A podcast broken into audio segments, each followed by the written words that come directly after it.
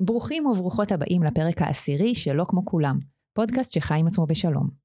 אחרי חודשים ארוכים שבהם השתתקנו בחסות המציאות החדשה, אנחנו שמחות לחזור ולפגוש אנשים מעניינים שמביאים אלינו סיפורים מעניינים שפותחים לנו, ואתם מספרים לנו שגם לכם, חלונות לאפשרויות חדשות ומרתקות בחיים. היום נדבר על הומור ככלי להחלמה ובכלל להתמודדות בחיים, על חיבור ובחירה מחדש ועל דילוג בין עולמות, או אולי על החלת שני קצוות בעולם אחד. אז אות ונתחיל?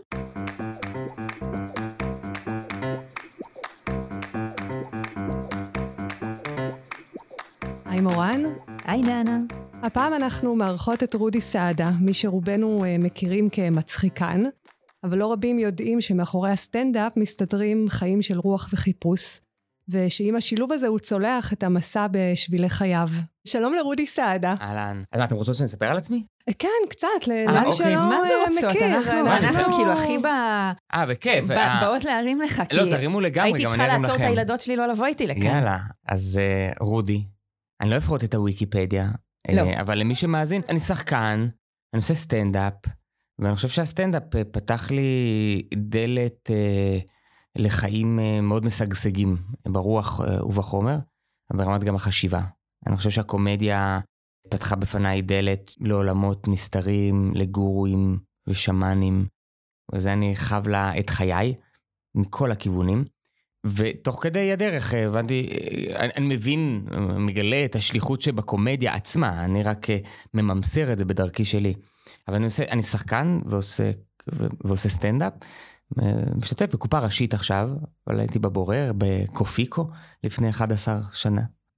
הרבה זמן. תפקיד... אה, אף תפקיד איקוני. אברום, כן. תפקיד שגם לא רציתי לעשות אותו בהתחלה.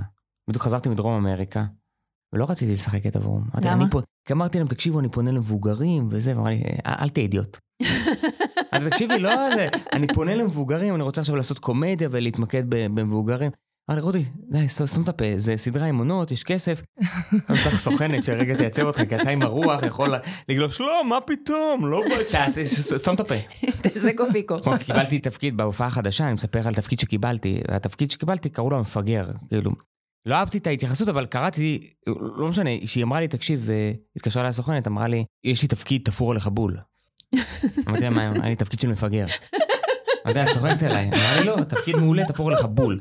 אמרתי לה, טוב, עזבי די, אני לא עושה את זה. אמרה לי, תקשיב, רודי, פעם אחת בחיים שלך אל תהיה מפגר.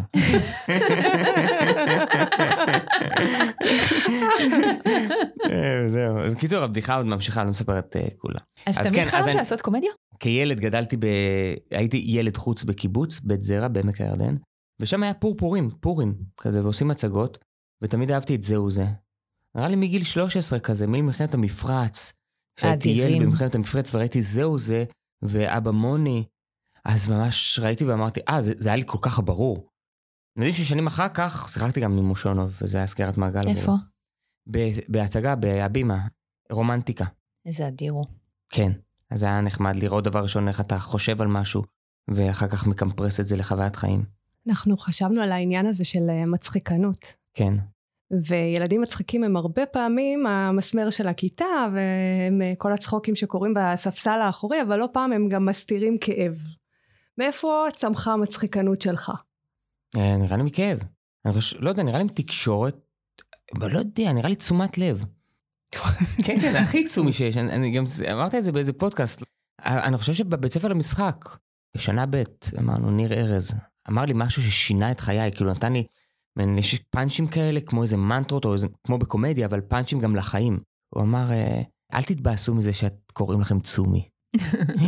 וזה, מה זה פתח לי פתאום משהו? כי תמיד היו אמרו לי, יצומי, יצומי, כיתה י"א, י"ב, י', ח', ט', ז', אה, כל הילדות, אתה צומי, אתה צומי. כל הזמן מכבים אותנו. כן, ואז פתאום מישהו בא ואומר לך, זה אתם האור פה שלך." כי אתה צומי, אתם פה כי אתם זקוקים בסוף למחיאות כפיים. Mm, ופתאום אמרתי, וואלה, אני לא צריך להתבייש.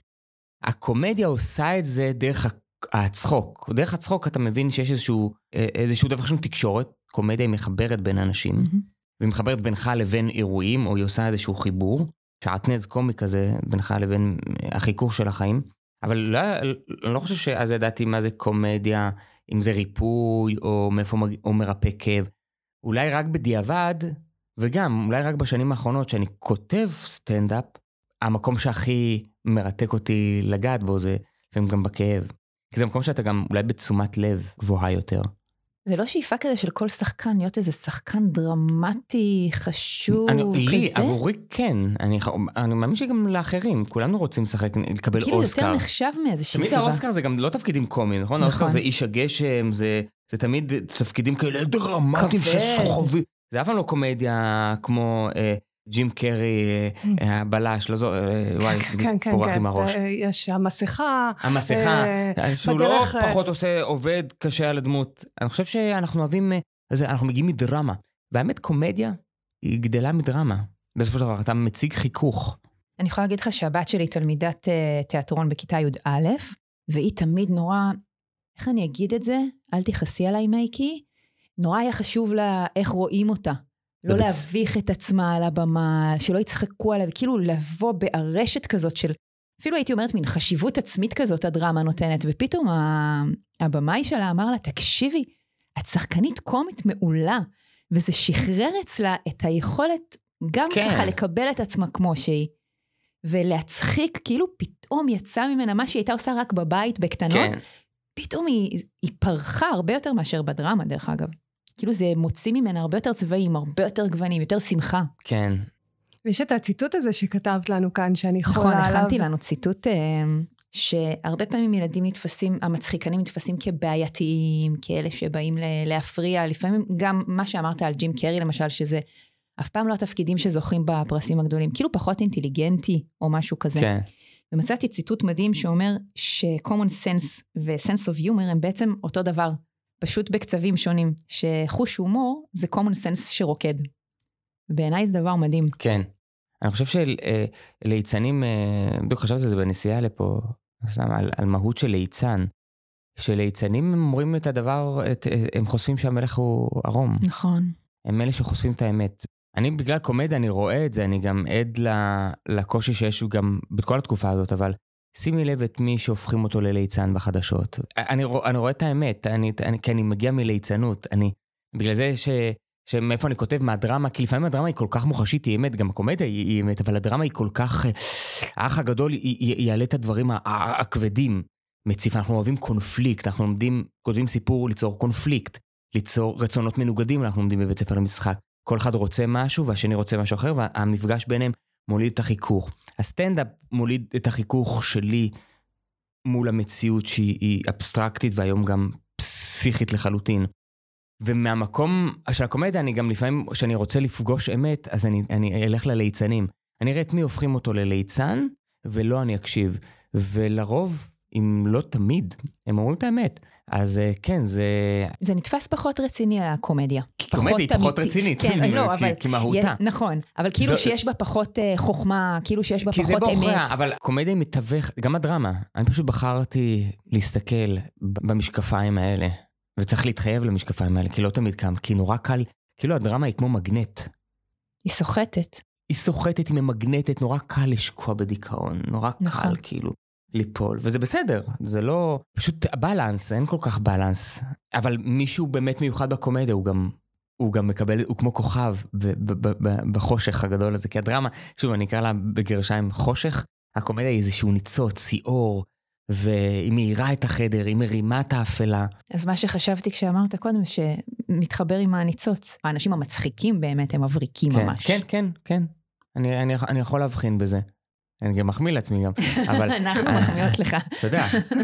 ולא, לשאר, כן. אבל מכיר- אתה צריך כן, להיות מכיר באמת קומיקאים מבריק. שהם לא כאלה מבריקים, אגב. זה, בואו נודה באמת, יש... בוא יש נדבר גם על קומיקאים זה. שהם גם, אה, הם לא, כ- הם, הם, שוב, כי קומדיה, זה מה שהיופי בקומדיה. היא נטולת גזענות, היא נטולת שום דבר. שום דבר. בגלל זה כל דבר יכול להיות קומי. מה, מותר לצחוק על השואה? מותר לצחוק על השואה. מותר.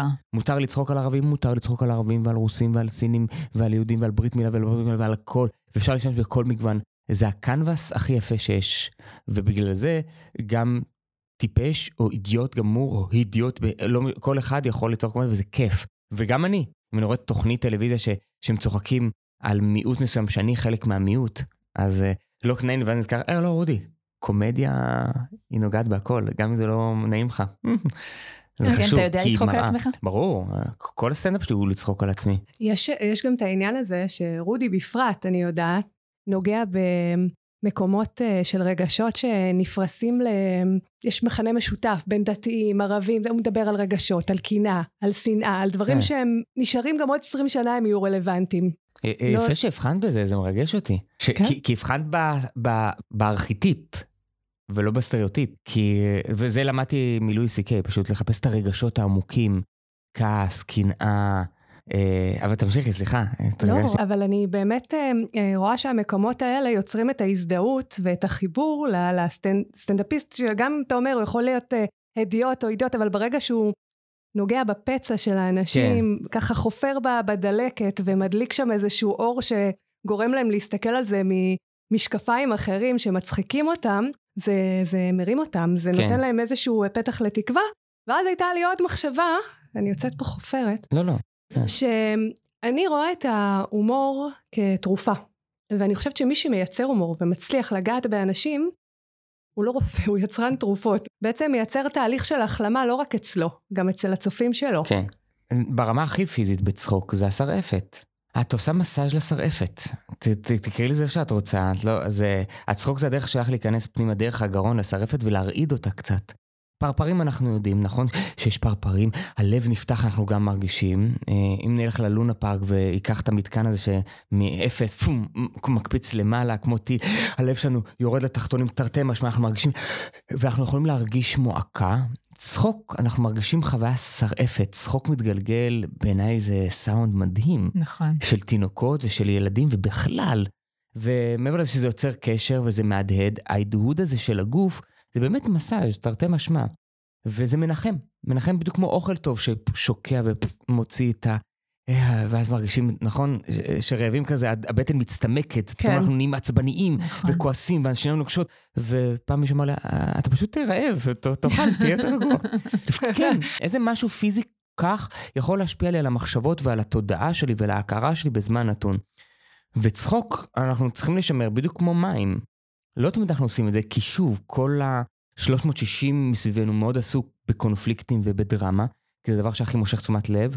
אה, בוא נאמר את האמת, אם אתה תיסע ברחוב, תראה תאונה, אתה תעצור את האוטו ותתבונן, ואם תראה מישהו עושה ג'אגלינג, תמשיך בדרך. נכון. או מישהו יעמוד עם מיקרופון ויצחק, אתה לא תקשיב את החמש שניות לפאנץ', אתה, אתה תביט בתאונה, לגיטימי, זה טבענו, בסדר. אז הקומדיה היא באמת אה, מרפאת מהמקום הפיזי ומהמקום המחשבתי, כי אתה יכול לקחת אה, מצוקת חיים ולהנפיש אותה, או להדהד אותה, ובדמיון לשחק איתה וככה ליצור ריפוי דרכה. אני אעלה עוד שלב, למדתי NLP, עשיתי קורס ב-NLP כי זה ריתק אותי. אז NLP, מי שלא יודע, זה קיצור של Neurologic Linguistic Programming. כלומר, אה, דרך הלינגוויץ', הלנגוויץ' שלנו, אנחנו אה, מתכנתים את הנורולוגיה שלנו, את המוח שלנו. אז אנחנו יכולים לקחת אירוע מסוים, שהוא לכאורה אירוע מאוד מעיק, או מבאס, או מכאיב בצורתו כזו או אחרת, ונעשות עליו NLP, נשים, נס, דרך הלינגוויסטיק שלו, נצליח לתמלל אותו אחרת, או לממסר אותו אחרת, ולתכנת אותנו, ולהפוך את זה ככלי כריפוי. הסטנדאפיסטים עושים את זה מעצם טבעם, בדיחה עושה את זה מעצם טבעה. אנחנו יכולים לראות ארץ נהדרת, או לצחוק על מה שזה יהיה, ולא משנה, קומיקאים כאלה ואחרים. אז uh, הריפוי של קומדיה הוא נע גם ברמת התדר של הגוף, הגוף נע ונד, וגם המחשבה שמקפצת מול שני דברים שונים או אבסטרקטיים, רק כדי לרכך אותה כמו... אני יכול לחפור שעות על סטנדאפ, כן, אבל כמו ללוש אותה. עוד לא התחלנו כמו... לדבר על סטנדאפ. בדיוק, אני, ואני יכול ש... שנים, כן? וללוש אותה כמו, כמו בצק. אז ככה הקומדיה עושה, היא בעצם מועכת, כמו שהשרעפת מפמפמת, ככה ההומור אה, אה, עושה מסאז' למחשבות שלנו ולפגמים שלנו, כן. אני יכולה לספר לכם סיפור מצחיק על צחוק? בכיף, אני מנשנש לך עוגיה תוך כדי. נשנש. אני מחברת את הצחוק עם העריצה, ובדיוק עם מה שסיפרת כאן. לפני כמה שנים השתתפתי במרוץ הר לעמק, זה איזה מרוץ פסיכי בצפון, הוא היה קשה בטירוף, ונתקעה לי הנשימה ברמת התקף אסתמה, וסיימתי את הריצה, בדרך כלל אני, הריצה עושה לי טוב ופותחת לי את הנשמה, וסיימתי אותה מבואסת וגם פיזית הרגשתי שזהו, אני בהתקף אסתמה, נגמר לי היום והיו לי עוד שני מקטעים לרוץ, אין סיכוי, אני לא אצליח, נגמר. חזרנו לחדר, לנוח, בחדר ליד נשכב חבר שלנו לישון. לא עברות עשר דקות מהרגע שהבן אדם נרדם, הוא התחיל לנחור ברמה שהקירות רעדו. באיזשהו שלב, כשנהיו סדקים בקירות, אנחנו תפסנו כולנו כזה צחוק מתגלגל. עכשיו, עשר דקות ככה, לא אסתמה, לא מחשבות שאני לא יכולה, לא שום דבר, כאילו, יכולתי לקום ולעשות את המקטע הבא.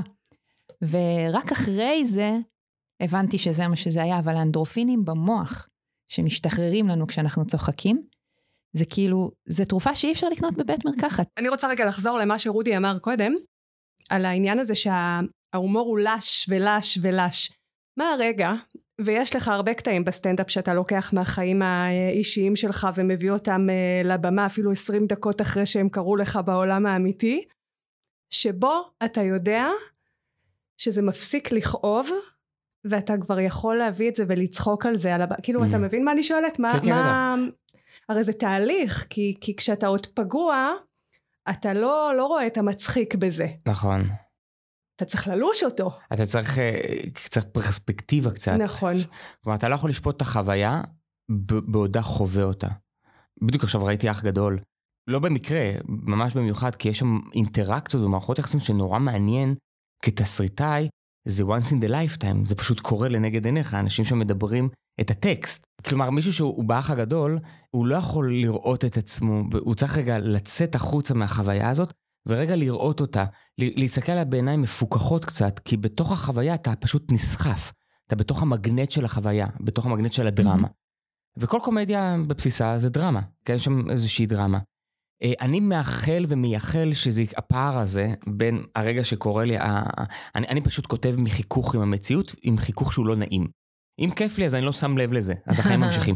אבל אם אני עומד בתור לבית מרקחת, או עכשיו אני עצבני בביטוח לאומי, או מישהו עם המסכה מעצבן אותי, או שאני נוסע באוטו ואני רואה מישהו באוטו עם מסכה ועם הפרספקט, אה, אה, את המסכת רתחים שלו בתוך האוטו והוא לבד, זה מעצבן אותי, ואני לבד, והוא לא יודע את זה, ואני שונא אותו. אוקיי? אז תמיד זה המפגש שלי, החיכוך של הרוח שלי, או האני העליון שלי עם המציאות שהיא נורא מדכאת, ועם המציאות שהיא גם חומר באנשים עצמם. החיכוך הזה, הקונפליקט הזה, אם אני מצליח לראות את זה באותו רגע, הרווחתי. כי אז הריפוי קורה עכשיו. אם לא, זה קורה לי בסוף היום, ולפעמים זה יכול לקחת חודש. לפעמים זה נשכח, זה אבק דרכים כזה. אבל כשאתה בערנות ושאתה כותב, בתקופה שאתה כותב, אז אתה באמת מתבונן. אז את שואלת... מתי אה, הרגע הזה קורה? אז אני יכול להגיד לך, אה, לדוגמה עם התאונה, היו רגעים אה, רגע, אתה אומר התאונה, אבל כן. אנשים פה לא שמעו נכון. על התאונה. 아, אז עברתי תאונת דרכים.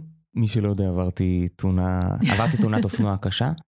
אה, הייתי שנה בבית חולים, והשתקמתי משותק ל... זהו, אתם מבינים, הוא, הוא עבר תאונה, הוא היה שנה, יאללה, בוא נמשיך הלאה, לא.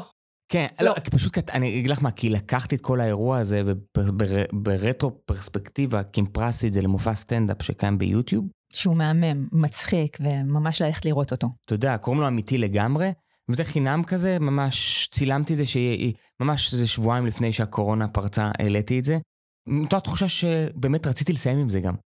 גם זה היה פעם אחת שעשיתי את ההופעה הזאת, ובפעם הזאת גם צילמתי. Mm-hmm. כלומר, זה היה live to tape כזה. עם דברים שאספתי במהלך הדרך, אז יש רגעים אם שוטר בבית חולים חוקר אותי ואומר לי, אתה השם שגרמת נזק לרכוש ולנפגעים, ואני אומר לו, מי זה הנפגעים? הוא אומר לי, אתה. הוא אומר לו, אני סולח לי. אז אני לא מגיש תלונה. אז ברטרו פרספקטיבה, אז אני מסתכל על זה, אני זוכר את הרגע הזה, זה היה על הגג של השיקום ברעות, יושב חבר שלי, ויושב מן החוקר ואומר לי, טוב רודי, הוא פותח את הגילון, אתה השם שגרמת נזק לרכוש ולנפגעים, ואני אפילו לא אומר לו, לא אומר לו מי זה הנפגעים. הבדיחה לא זה קיימת. זה כל כך מצחיק. באותר, זה גם לא מצחיק, זה כל כך הזוי. כן. זה כאילו, אני אומר, אני יושב שם, משותק פלא גוף תחתון, שאני מואשם, אני שפגעתי בעצמי, ואני זה אני. אני לא מבין... אז אני, אתה עדיין בהלם. רק אחר כך שאתה יושב ואומר, אוקיי, על מה אני אצחק? בוא'נה, את הרגע ההזוי הזה שהוא אמר לי את זה. ואז אתה מחפש... אה, זה לא הצחיק אותך בריל לא, טיים? זה, לפעמים זה לא מצחיק בריל טיים. אתה, וזה זה מה, לשאלתך.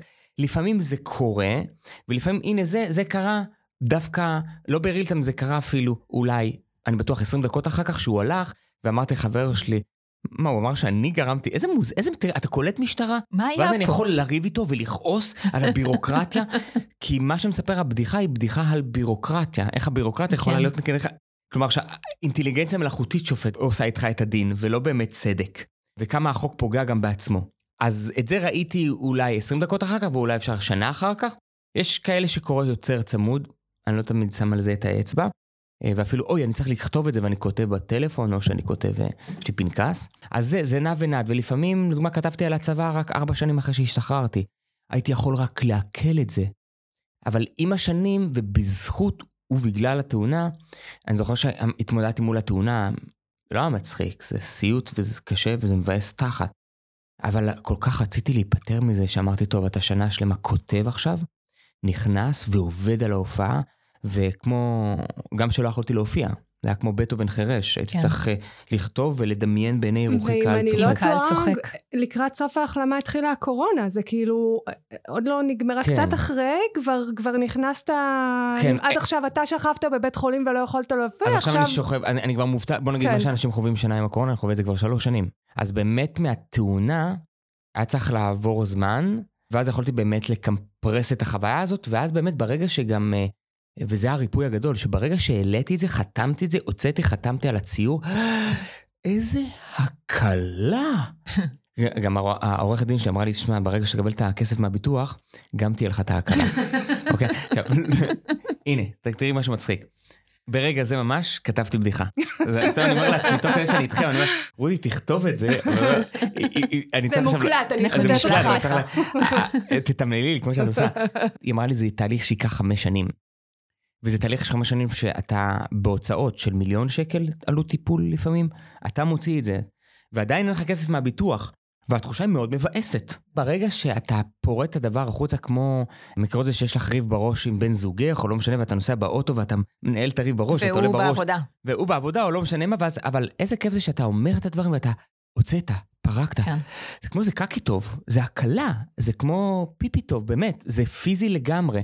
ובגלל זה שהצלחתי לקחת כל התמונה וקימפרסתי את זה לשעה של הופעה, איזה הקלה. ואז את אומרת לי, תראה איך הקטע, הוא מדבר ככה על התאונה. זה מה זה זיכרון ישן? עכשיו, זה קרה לא מזמן. כן. זה קרה שהייתי בן 38, היום אני בן 40.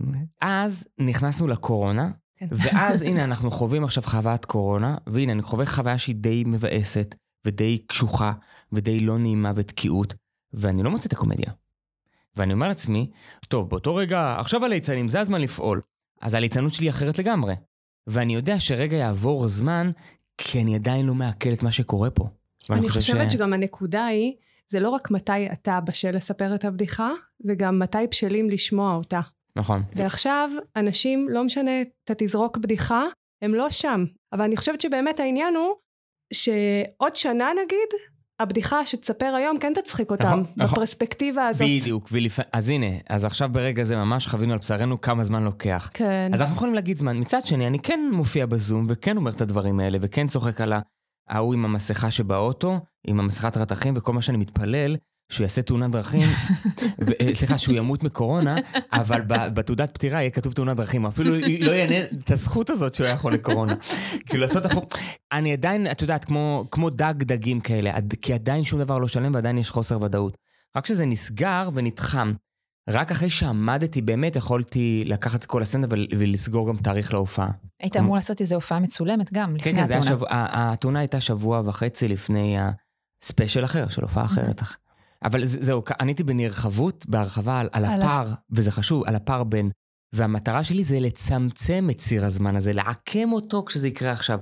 וזה מה שאקרטול, שכותב ספר, כתב כן. את כוחו של הרגע בארץ חדשה, כל המורים הרוחניים שאני, שאני מלקט וצמא להם, והם אומרים תהיה נוכח ברגע, ו, והסטנדאפ הוא סטנדאפ בהוויה, הוא כאן ועכשיו. לפני כמה חודשים גיליתי שאיבדתי את השמיעה. לא יודעת אם אתה שם לב, אני מכשירה שמיעה. באמת? לא כן. שמתי לב. תראה. אוי, עכשיו אני רואה את זה. כן, קטנים וחמודים. אה. ובהתחלה... איבדת את השמיעה... הם, אני חושבת שזה... זה... לאורך שנים או בבת כנראה, אחת? כנראה, ואולי יש משהו גנטי, ו... אבל בקורונה שמתי לב כי אנשים עם מסכות, וקלטתי שאני... אין לי את השפתיים, שאני נורא מתמקדת בשפתיים, ופתאום אין. שו. ואני מעבירה את הטלפון כשמדברים איתי ואני לא שומעת, ואני מעבירה ואני מגבירה, וזה מכניס אותי ל... אמרתי, טוב, אין ברירה, אני צריכה ללכת לבדוק את זה. אבל מה? זה איזשהו בום גדול, מה מכשירי שמיעה? מה, יש איזושהי סטיגמה, אנשים לא מתייחסים לזה כמו למשקפיים, כן. שזה הכי משקפיים. אה, איבדתי את הראייה, אה, לא לגמרי, אז משקפיים, אמרו לך, אה, סחטן, תתחדש.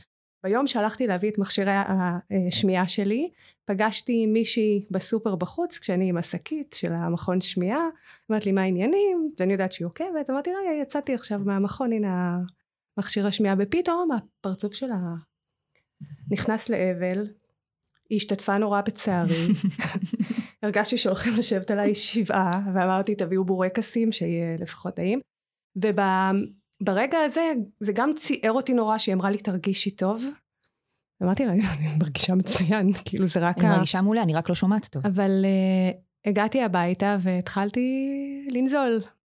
ואז בעלי אמר לי, uh, ממי, את אמנם לא שומעת טוב, אבל פה יש לך מפה ועד uh, ירושלים, אז uh, קדימה. ומאותו רגע כאילו החלטתי שאני רואה קדימה את הסיטואציות המצחיקות שיהיו.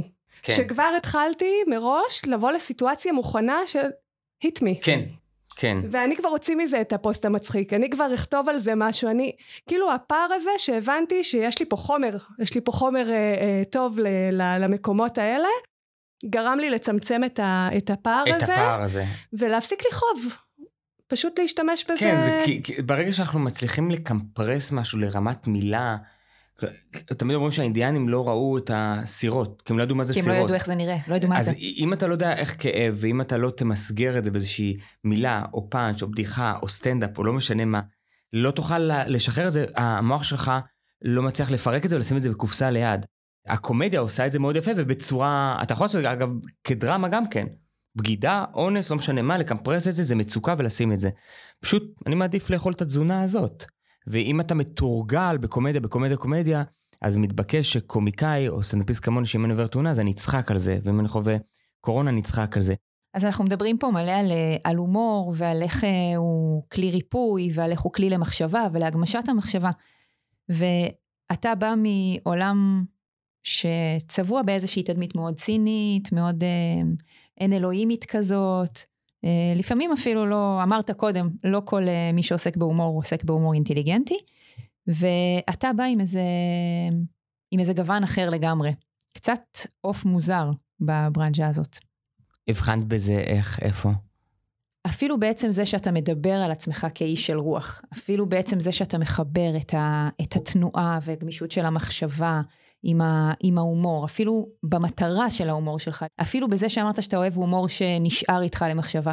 לפעמים התחושה שלי כשאני שומעת סטנדאפים, במיוחד אפילו סטנדאפים נגיד ככה, היא שהמטרה שלהם היא לגרום לך לא לחשוב, ושלא יישאר לך שום דבר בראש, אלא הצחוק הרגעי, המכנה המשותף הנמוך ביותר.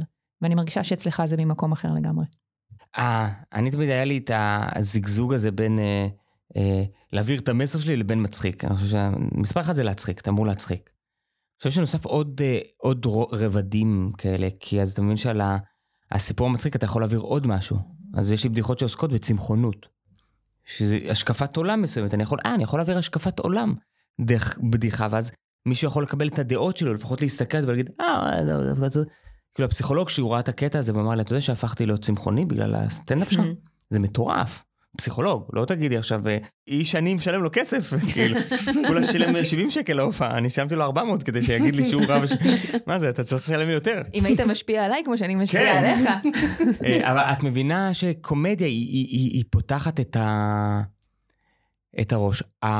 מה השאלה שלך? אם אתה מרגיש עוף מוזר בתוך הקהילה הזאת של המצחיקנים. כן, קצת. ואיך אתה מתמודד בתוך הבריכה הזאת, הים הגדול הזה? סטנדאפיסטים הם כולם אה, אה, עשבים שוטים ובודדים, לונרים, אז כולם זאבים בודדים.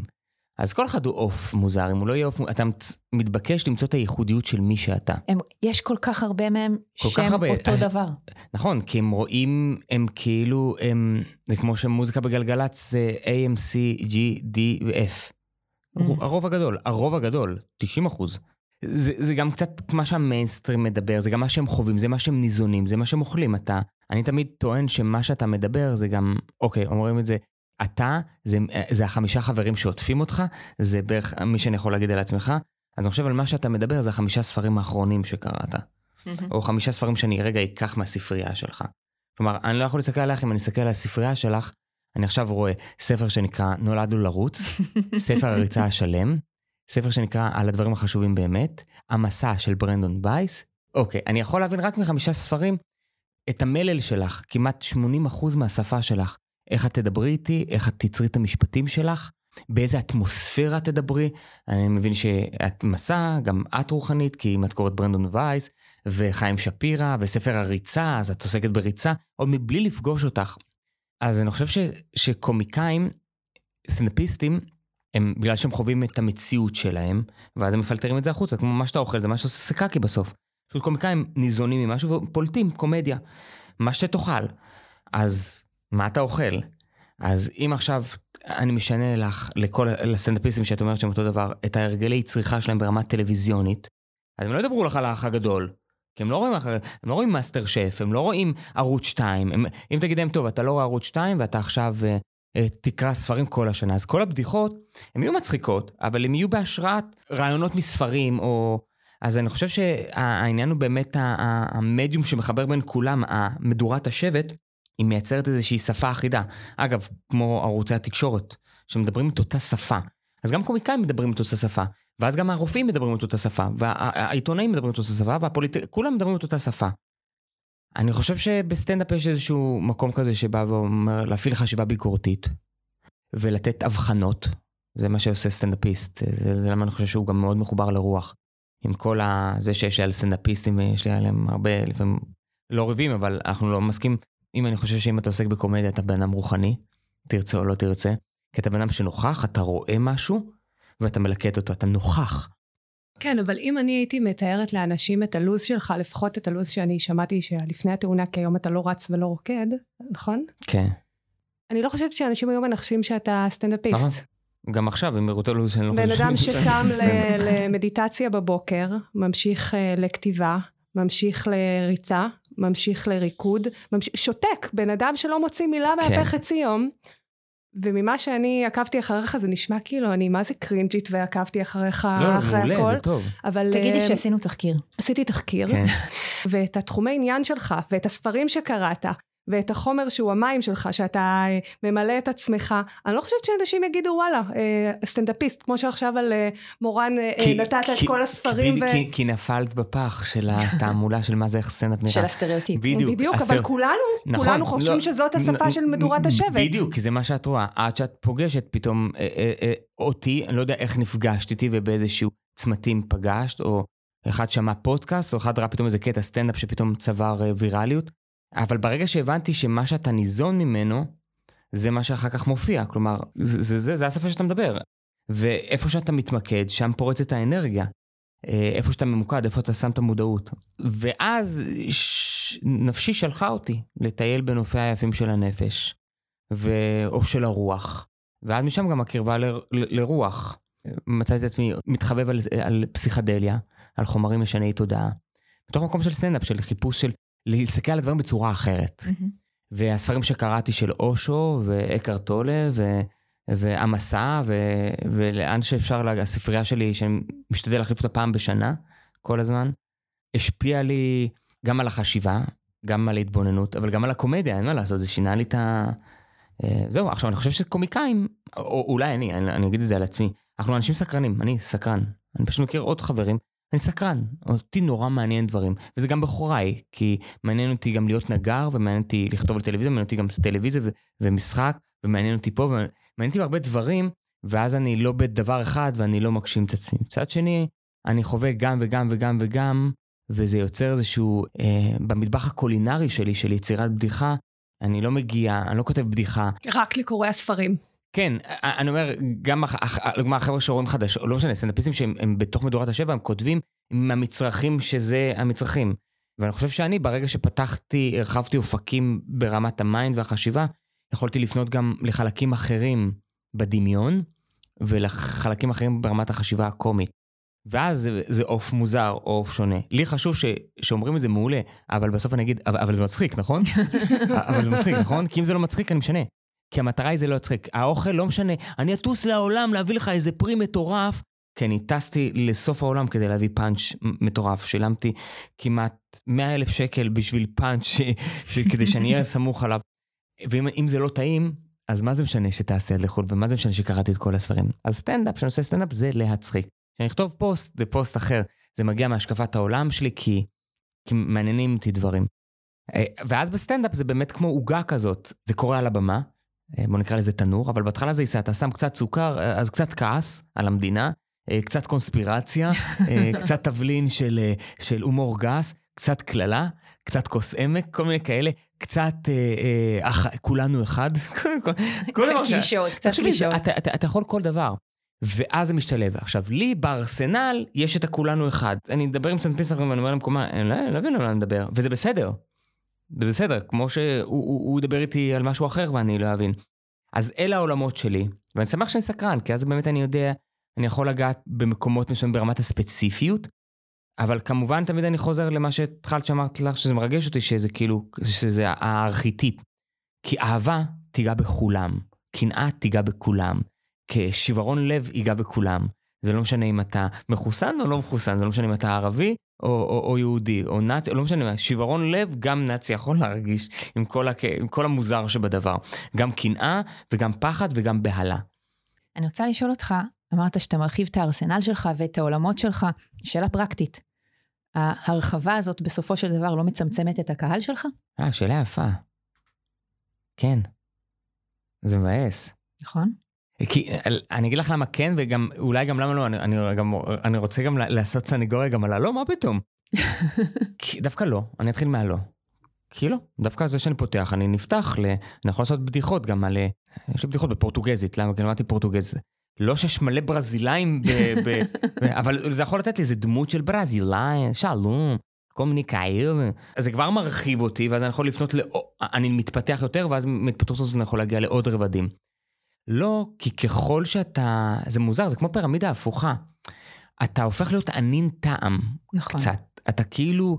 זה כמו שאחרי שאכלת שפים, לאכול חומוס מדהים. יש איזשהו משהו אחרי שטעמת את, ה, את הקוקה קולה, אה, המים כבר לא כזה מרגש, וה...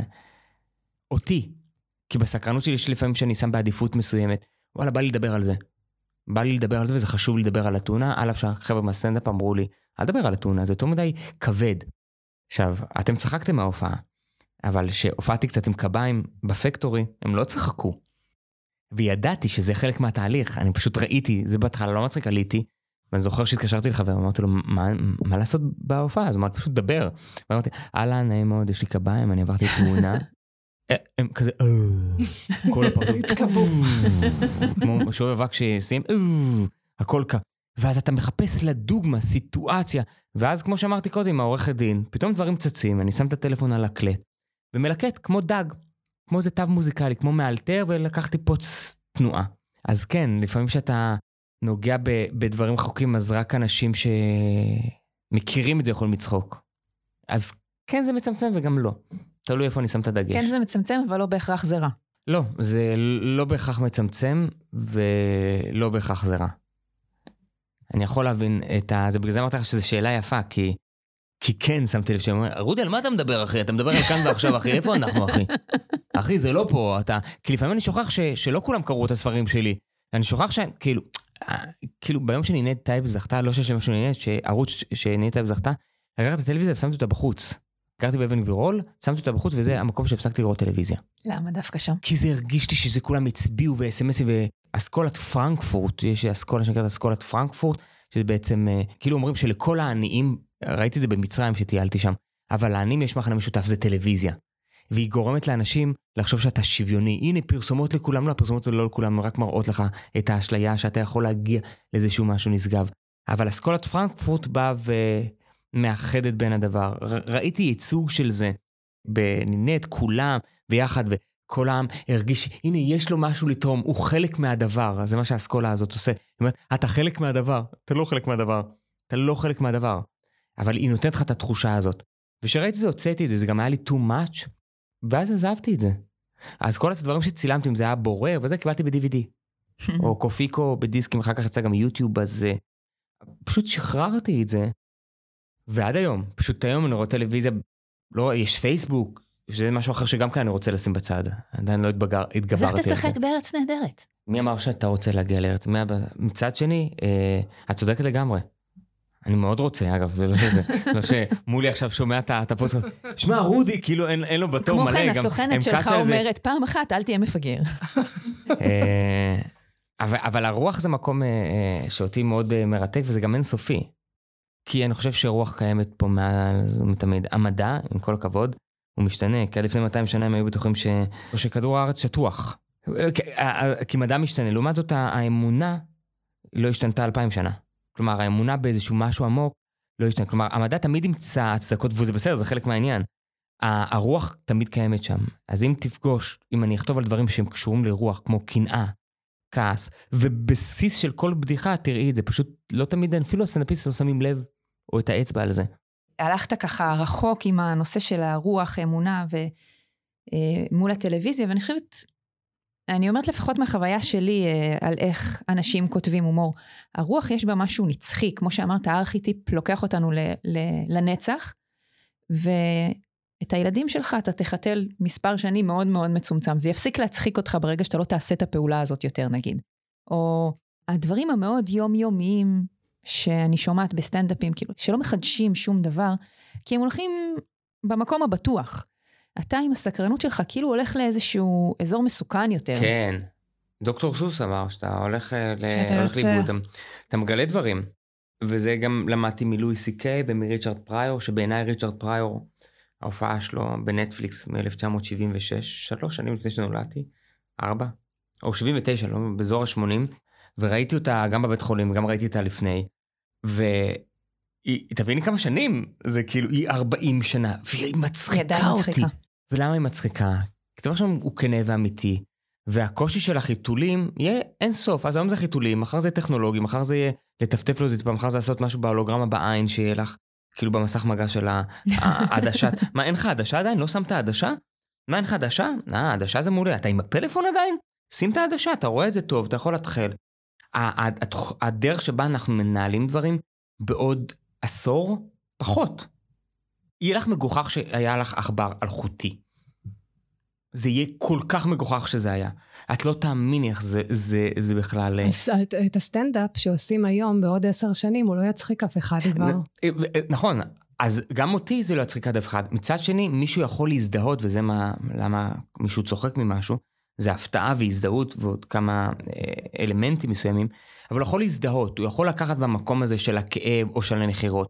אז לי זה היה נחירות בזמן שמישהו בבית חולים נוחר, אז מישהו אחר זה בדיוק אה, אה, אה, אוטו זבל שעושה טיט טיט אחורה. המתח הגדול לקומיקאי הוא בלי גם, אבל זה גם עד כמה זה משהו שהוא מאוד עכשווי, מחר כבר הבדיחה לא תהיה רלוונטית, אז משהו שהוא יכול לעבוד איתו.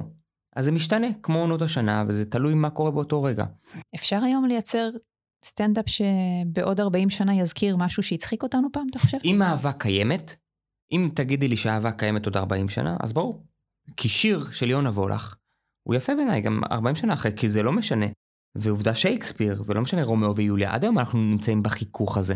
אז פעם זה היה מלך מאזור אחר, מלכה, שזה מוזר, והיום הוא ערבי והיא יהודייה, ושזה יהיה הזוי לילדים שהוא מחוסן והוא לא מחוסן, והשני, היי, הוא, הוא, הוא, הוא הוא עם זנב פרפר והוא עם, עם אוזניים של אלוף, לא יודע, כי בהשתלות שיהיה להם, בה, זה לא יהיה הגילים, זה כבר יהיה אלמנט אחר.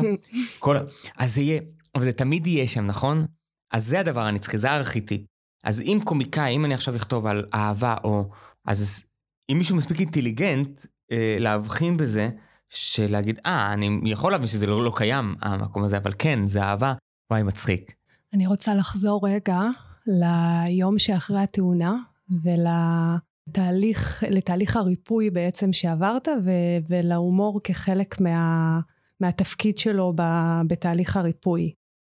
יש פה איזה משפט של מהטמה גנדי, שהוא מהטמה. מהטמה גנדי. מהטמה. אז אני אגיד את זה עוד פעם. יש פה משפט של גנדי.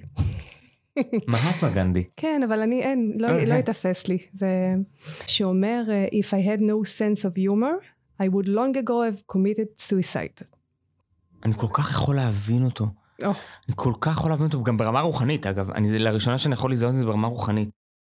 כי לפעמים אני רואה, יסלחו לי המאזינים, אבל אני רואה אה, רוב טיפש. לא, לא, לא אתם, לא המאזינים. בכלל, לפעמים אני רואה טיפשות בעולם הזה, ואתה לבד, הוא בודד. אני יכול להבין אותו שהוא איש רוח, וכולם עיניהם עצומות. זה כמו שאומרים, אה, בן אדם רוקד נראה הזוי לבן אדם שלא, שלא שומע את המוזיקה. אוקיי? תחשבי שהוא מבין שיש אלוהים, שיש כולנו אחד, והוא, והוא אושר, הוא הגיע לברטמן, ברמן, למה שזה, במינוחים שלהם, לאורגזמה הנצחית הרוחנית, למה הדבר הזה? והוא רואה את כולם, הם מגרדים שם מפשפשים והוא רוצה, והם עיניים להם ולא יראו, אוזניים להם ולא ישמעו. אומר, יואו, אם לא יכולתי לצחוק, הייתי כבר מתאבד. כי זה קשה, אני יכול להבין את זה, ואני יכול להבין את זה גם בהקשר גם לתאונה עצמה, ממש. וזה, אבל זה רק בדיעבד, כי באותו רגע, בבוקר של התאונה, אני סובל. אני סובל, זה סבל שהוא לא יתואר, אני לא יכול לצחוק. אני, אני לא יכול, אני כועס. יש לי משבר אמונה בין אלוהים, אני לא מבין, לא מבין.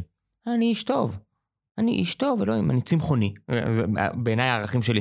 אני מפריד אה, אלומיניום, נייר ופלסטיק ובקבוקים וממחזר בפחים שונים, יש לי ארבעה פחים. מה עוד אתה רוצה ממני? כאילו, זה, אני לוקח את הקומפוסט, אני לא שם את זה בקומפוסט, אני חופר באדמה כדי שהאדמה תהיה בריאה.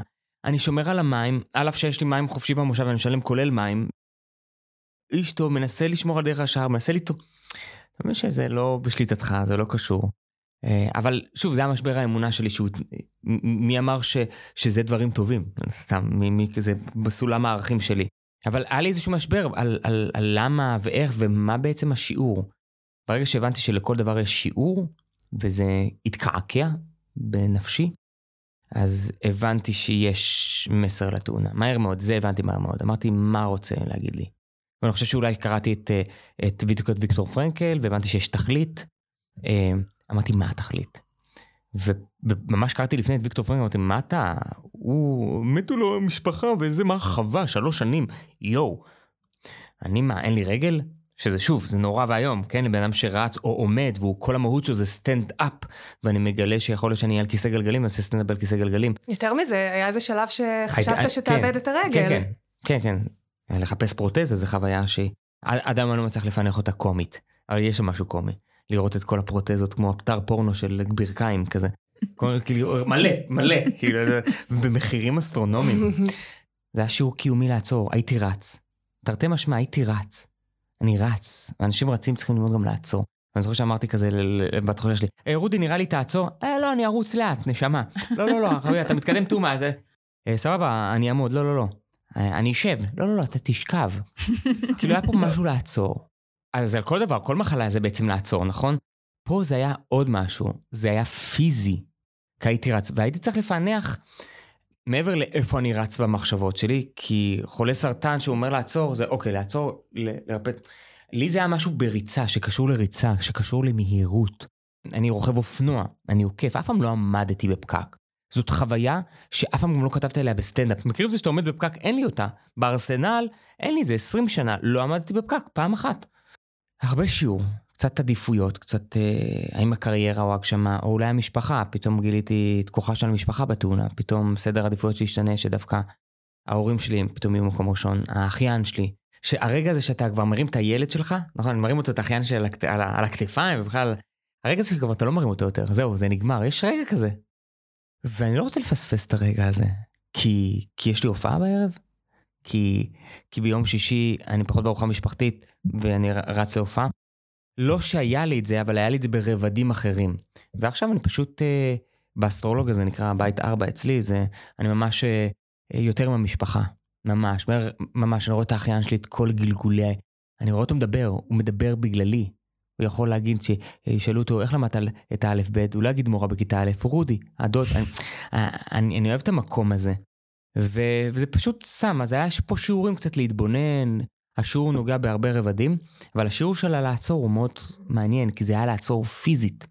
ההופעה עצמה, שצילמתי אותה לספיישל מאוד, נתקע אותי גם מה, מהמסקנות, אני כבר התפתחתי לדבר חדש. שזה מדהים בעיניי, כי אני מכירה אנשים שעברו תאונות או אה, מחלות, והם נתקעו שם. ברור, עם זה המגנט. ה... עם המקום המתמסכן, עם מגנט. המקום ה... אה, אתה שואל מה העניינים, אז הם באמת נכנסים וחופרים, ואתה מבין שהם תקועים שם הרבה הרבה אני זמן. אני זוכר שהלכתי לחבר ואמרתי לו השיעור, הוא אמר לי, וואו, זה מדהים שאתה מדבר ככה. אמרתי לו, למה? הוא אמר לי, כי אף אחד לא מדבר ככה, לי זה נראה לי טבעי, כי שוב, זה בגלל משהו שפעם שמעתי שגוף האדם מתחלף כל שבע שנים. האור אה, יוצא וגוף האדם. נכון. אמרתי, אה, האם תודעתו של אדם יכולה להשתנות תוך שבע שנים? אם אני עכשיו אקרא שבע שנים ואני אעשה מדיטציה כל יום, שבע שנים, האם תודעתי? כן, כנראה שכן. הם, כי אני ראיתי את זה גם בשיקום, כולם מתבוססים ב, mm. ב, בשלם. שוב, בשיקום יש פסיכולוגים ועזרה כזאת שמנווטת, אה, אבל אני מהר מאוד הבנתי את המקום זה, הזה מד... של זה שיעור. מדהים, זה כאילו ממש אה, בהילוך וברגע אה, מהיר. שגילית את השיעור או נגעת בו, משהו שיעור חדש נפתח. ערב טוב, זה לא הופך להיות קל יותר. אם אפשר שיחכו שם עם השיעור, השיעור הבא. הבא. כן. שיחכו רגע עם השיעור הבא. ובאמת, אנחנו עוברים שיעורים שיעורים. ואני חושב למה שיעורים, כי אולי קראתי גם את הספרים האחרונים, זה גם בעוכריי. אימצתי לעצמי אמונה שהייתה יפה. היא, היא שירתה אותי מאוד יפה בעשור וחצי האחרונים. שהחיים זה אוסף של שיעורים, ועלינו לפתור אותם. זה יפה, זה מחכים, אתה נהיה חזק, מה שלא הורג מחשל. שיניתי את זה. החלטתי אחרי התאונה נגמר, החיים הם אוסף שיעורים ועליי לפתור אותם. או החיים הם אוסף של אתגרים ואנחנו צומחים מהם. לא, לא, לא, נגמר, ירד. החיים הם אוסף של שמחות, ואני משתעשע איתם. מדהים. החיים הם אוסף של מתנות, ואני מלקט אותם. נמאס לי משיעורים, וזה אולי השיעור הגדול, שלא רוצה, כי האמונה הזאת ממש זימנה את זה כמו מגנט של קומדיה. היא זימנה לעצמי מערכות יחסים שראיתי איך הן משתקפות וראיתי, יואו, איך הייתי צריך את השיעור הזה כדי ללמוד ולהתבגר? יואו, איך הייתי צריך את הבן אדם, את הפרטנר הזה? לא, די, עכשיו לוקח זמן לעבור מתחנת כוח אחת לתחנת כוח אחרת, כי אני הם כל כך קצרים מתחברת. בדרך. ממש מתחברת לזה. ו- ו- וכולנו חווים את זה, כי אימצנו, ולא מבורותנו, מהדרך, מהמקצב, כי, כי רצתי, יכול להיות שרצתי בדרך הזאת של החיים זה אוסף של אתגרים ואני גדל רק ממכשולים, אני גדל ממאבק, אני, מה שלא הורג מחשל, או, או, ואני חזק, לא סתם קיבלתי את... אה, לא, לא, החיים הם אוסף של מתנות ואתה מתבקש לגלות אותן, ולהשתמש בהן, ולחלוק אותן. והשיעור הזה, השיעור הזה, זה שאלה שבא לי לשאול אותך, חוש השמיעה נפגע. איזה שיעור, מה את לא שומעת, או מה את אמורה לשמוע, או למה את אמורה להאזין. אולי אני לא קשובה מספיק, שהם לא דווקא קשורים לשמיעה. האם אני לא שומע את עצמי? רגע, הקול שלי, את הקול שלי אני שומע? כל מיני הרצונות הפנימיים שלי, אני מאזין לעצמי, אה, זה שמיעה מבחוץ. תביני, רק על חוש שמיעה אני יכול לשחק ברמת נכון. דברים פסיכולוגיים. אז לי זה קרה אותו דבר בלרוץ, בסטנדאפ. אני לא יכול לעמוד, אני עושה סטנדאפ, ואני לא יכול to stand up, אני לא יכול להגיד, רודי סעדה בהופעת סטנדאפ על כיסא גלגלים. המיינדסט של קומדיה, והמיינדסט של שילוב של רוחניות וקומדיה, האם זה משהו שאפשר לקחת ולהפוך אותו לאיזשהו כלי שמלמדים למשל אנשים שהיו אצלם ביטויי אלימות בעבר, כדי לייצר את המרחק הזה בין המקרה לתגובה למשל? כן, אני חושב, המילה חושב היא חשובה פה. אני חושב שכל סוג של אמנות היא מרפאת. אם משתמשים בה בכוונה הזאת. כלומר, גם כתיבה יכולה להיות טוב, גם תתני, תתני לאסירים שרצחו אה, לכתוב, אה, הם ימצאו בזה מלא סליחה ויכולו לעשות אה, פרספקטיבה אחרת והכתיבה תביע בפניהם דברים הרבה יותר עמוקים על עצמם.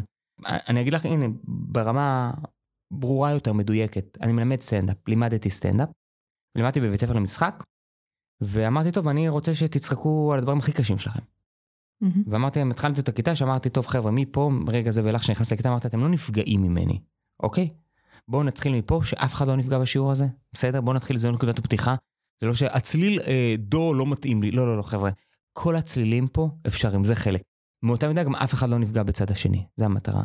אם ניסיתי ללמד אותם, אתה כל כך שמן שצריך אה, לשלם עליך ארנונה, אתה כל כך שמן ש, שחלק אחד יכול להיות אזור אדום וחלק ירוק יכול להיות... אתה כל כך שמן שהמסכה פה, אתה לא יודע, אתה, אתה ממציא את האנלוגיות, אתה כל כך גבוה ש, שאפילו בעמודי חשמל ציפור היא, היא מקננת עליו, אתה כל כך גבוה שמגדל פיקוח, של, לא יודע, מלמד תלמידים רק לחשוב את המחשבה הזאת. ואז היה מקרה שמישהו סיפר לי שהוא רצה להתאבד. הנה, מקרה הכי קלאסי. הוא בא מספר לי, אמרתי לו, טוב, ואז מה שאני עושה, אני יושב איתו אחד על אחד, כל הכיתה בחצי עיגול, ומקשיב, זה רק שיחה, אין פה שום קומדיה. הוא תספר לי את כל הסיפור מההתחלה, זאת אומרת, אני רוצה להתאבד, אני רוצה להתאבד, אמרתי לו, איך אתה עושה את זה? תספר לי איך אתה עושה את זה, מה אתה עושה? מה אני מרגיש שהחיים, אני לא מסוגל, הוא לא סיפר את זה, אמרתי לו גם, אם אתה לא רוצה לגעת, אל תיגע, אבל חפש רגע את הדרמה, לפני שרגע נעטוף אותה לעיכול, להבין מה חומרי גלם. ואז הוא אומר שהוא נכנס למקלחת, לארון תרופות של אמא שלו, ולקח תרופות ובלע את כל התרופות, והמתין. והוא לא מת. ואז עכשיו אתם צוחקות כי אני אגיד לכם מה, אני צוחק, אני אגיד לכם מה שהוא לקח. הוא לא לקח כדור, הוא לקח, הוא לקח ויטמין C. חומצה פולית. הוא לקח אומגה 3, ויטמין C, הבן אדם נהיה יותר בריא. הבן אדם רצה לצאת מהחיים, הבן אדם נהיה עוד יותר בחיים. אוקיי, נורא הצחיק אותי, לא? כן, את מבינה, כאילו, עכשיו, אנחנו יכולים לעוף על זה עוד הרבה. הבן אדם רצה להתאבד, לקח כדורים, אבל לקח את הכדורים הלא נכונים, לקח אומגה 3, לקח ויטמין C, לקח ויטמין E, ויטמין, לקח את כל הדברים, ספירולינה, מורינגה, את כל הקפסולות הכי טוב, אמר לו, אני הייתי רוצה כזה. הוא גם אומר, לא הכיתי, הרגשתי טוב, צלול, ברור. ראה את ה... אוקיי, תראו איזה יופי, צחקנו עכשיו פה על איזשהו משהו שכביכול הוא דיכאוני, בן אדם רוצה להתאבד. אבל אז חיפש את המהלך, ואז חיפשנו, אז כמו שאנחנו עכשיו צחקנו והשתחררנו. בכיתה אגב זה היה פחות מצחיק, כן? כי הוא מספר את זה וזה נורא דרמטי, כי כולם כזה, או, כי כל אחד צריך לספר. אז הוא בא ומספר לך עכשיו שהוא רצה להתאבד, קשה, צוחקים. מעולה, הבאה בתור מספרת שאנסו אותה. ערב טוב לזה. איפה פה אתה מוצא את החוויה? אה, או הטרידו אותה מינית, או לא משנה מה. עכשיו, לא הייתה מישהי שאנסו אותה, אבל אני אומר את המילה אנסו ונכנס כי זה שווה ערך. כלומר, אם היא תבוא עכשיו להתמודד עם הקומדיה באונס, וואו, אני יודע שזה אבסורד, גם בן אדם רוצה, עזבי אונס, בן אדם רצה למות. אז זה, זה מרתק המקומות האלה, איך זה קורה ואם זה מעניין את הבן אדם. וזה הוא, התלמיד, אמרתי לו, אתה, ושוב, זה היה אנשים, אם הם באמת רוצים להיכנס למקום, אמרתי, אני הולך רק לשאול שאלות, ואני, עד שאני אמצא את הדבר שמצחיק אותי. איך ומה ומה, ולפעמים, עכשיו, מי שחווה הטרדה מינית, אני שואל אותה איך ומה, היא תעצור, כי גם זה מעורר בה את הטראומות, וג... אבל שוב, ברמת התהליך של הבדיחה, או ברמת הקומדיה, אין לי ספק, ושוב, אני לא מטפל, אבל כן הבחנתי ביכולות טיפול. רק עצם זה שאתה משוחח ומנהל דו, דיאלוג, כבר זה מרפא. אם הדיאלוג הוא קומי והוא לא בז למקרה, mm-hmm. הוא כן יכול לבוז למקרה, כי בעולם קומדיה הכל יכול לקרות, אבל הוא לא שולל ממך את מה שחווית. הוא, הוא, הוא כנספח, והוא גם איזשהו דרך שהוא תיווך שלך אל הטראומה שלך, ולרפא את הטראומה, אז זה המקום. אז המקומות הכבדים האלה, זה רק אם זה בחירה של האדם להיכנס, וגם של הקומיקאי. אז על מה דיברנו היום? דיברנו על הומור ככלי להתמודדות וריפוי, על האפשרות לראות כל דבר בצורה משעשעת, או על ההומור שבכל דבר, מפרספקטיבה של זמן. דיברנו על ההתחככות הבלתי פוסקת בקונפליקט, ועל המזור לקונפליקט שנמצא ביכולת לנתח סיטואציה לפרטים, גם לתוך כאב. דיברנו על חיבור בין רוחניות להומור, על היכולת להתבונן עמוקות בדברים ועל מציאת הארכיטיפ על פני הסטריאוטיפ. דיברנו על נוכחות ברגע ועל בחירה במה שאנחנו מכניסים אלינו, על המזון הגשמי והרוחני שלנו, על כך שמה שאנחנו ניזונים ממנו הוא מה שאנחנו הופכים להיות, ומה שאנחנו מתעלים אל העולם.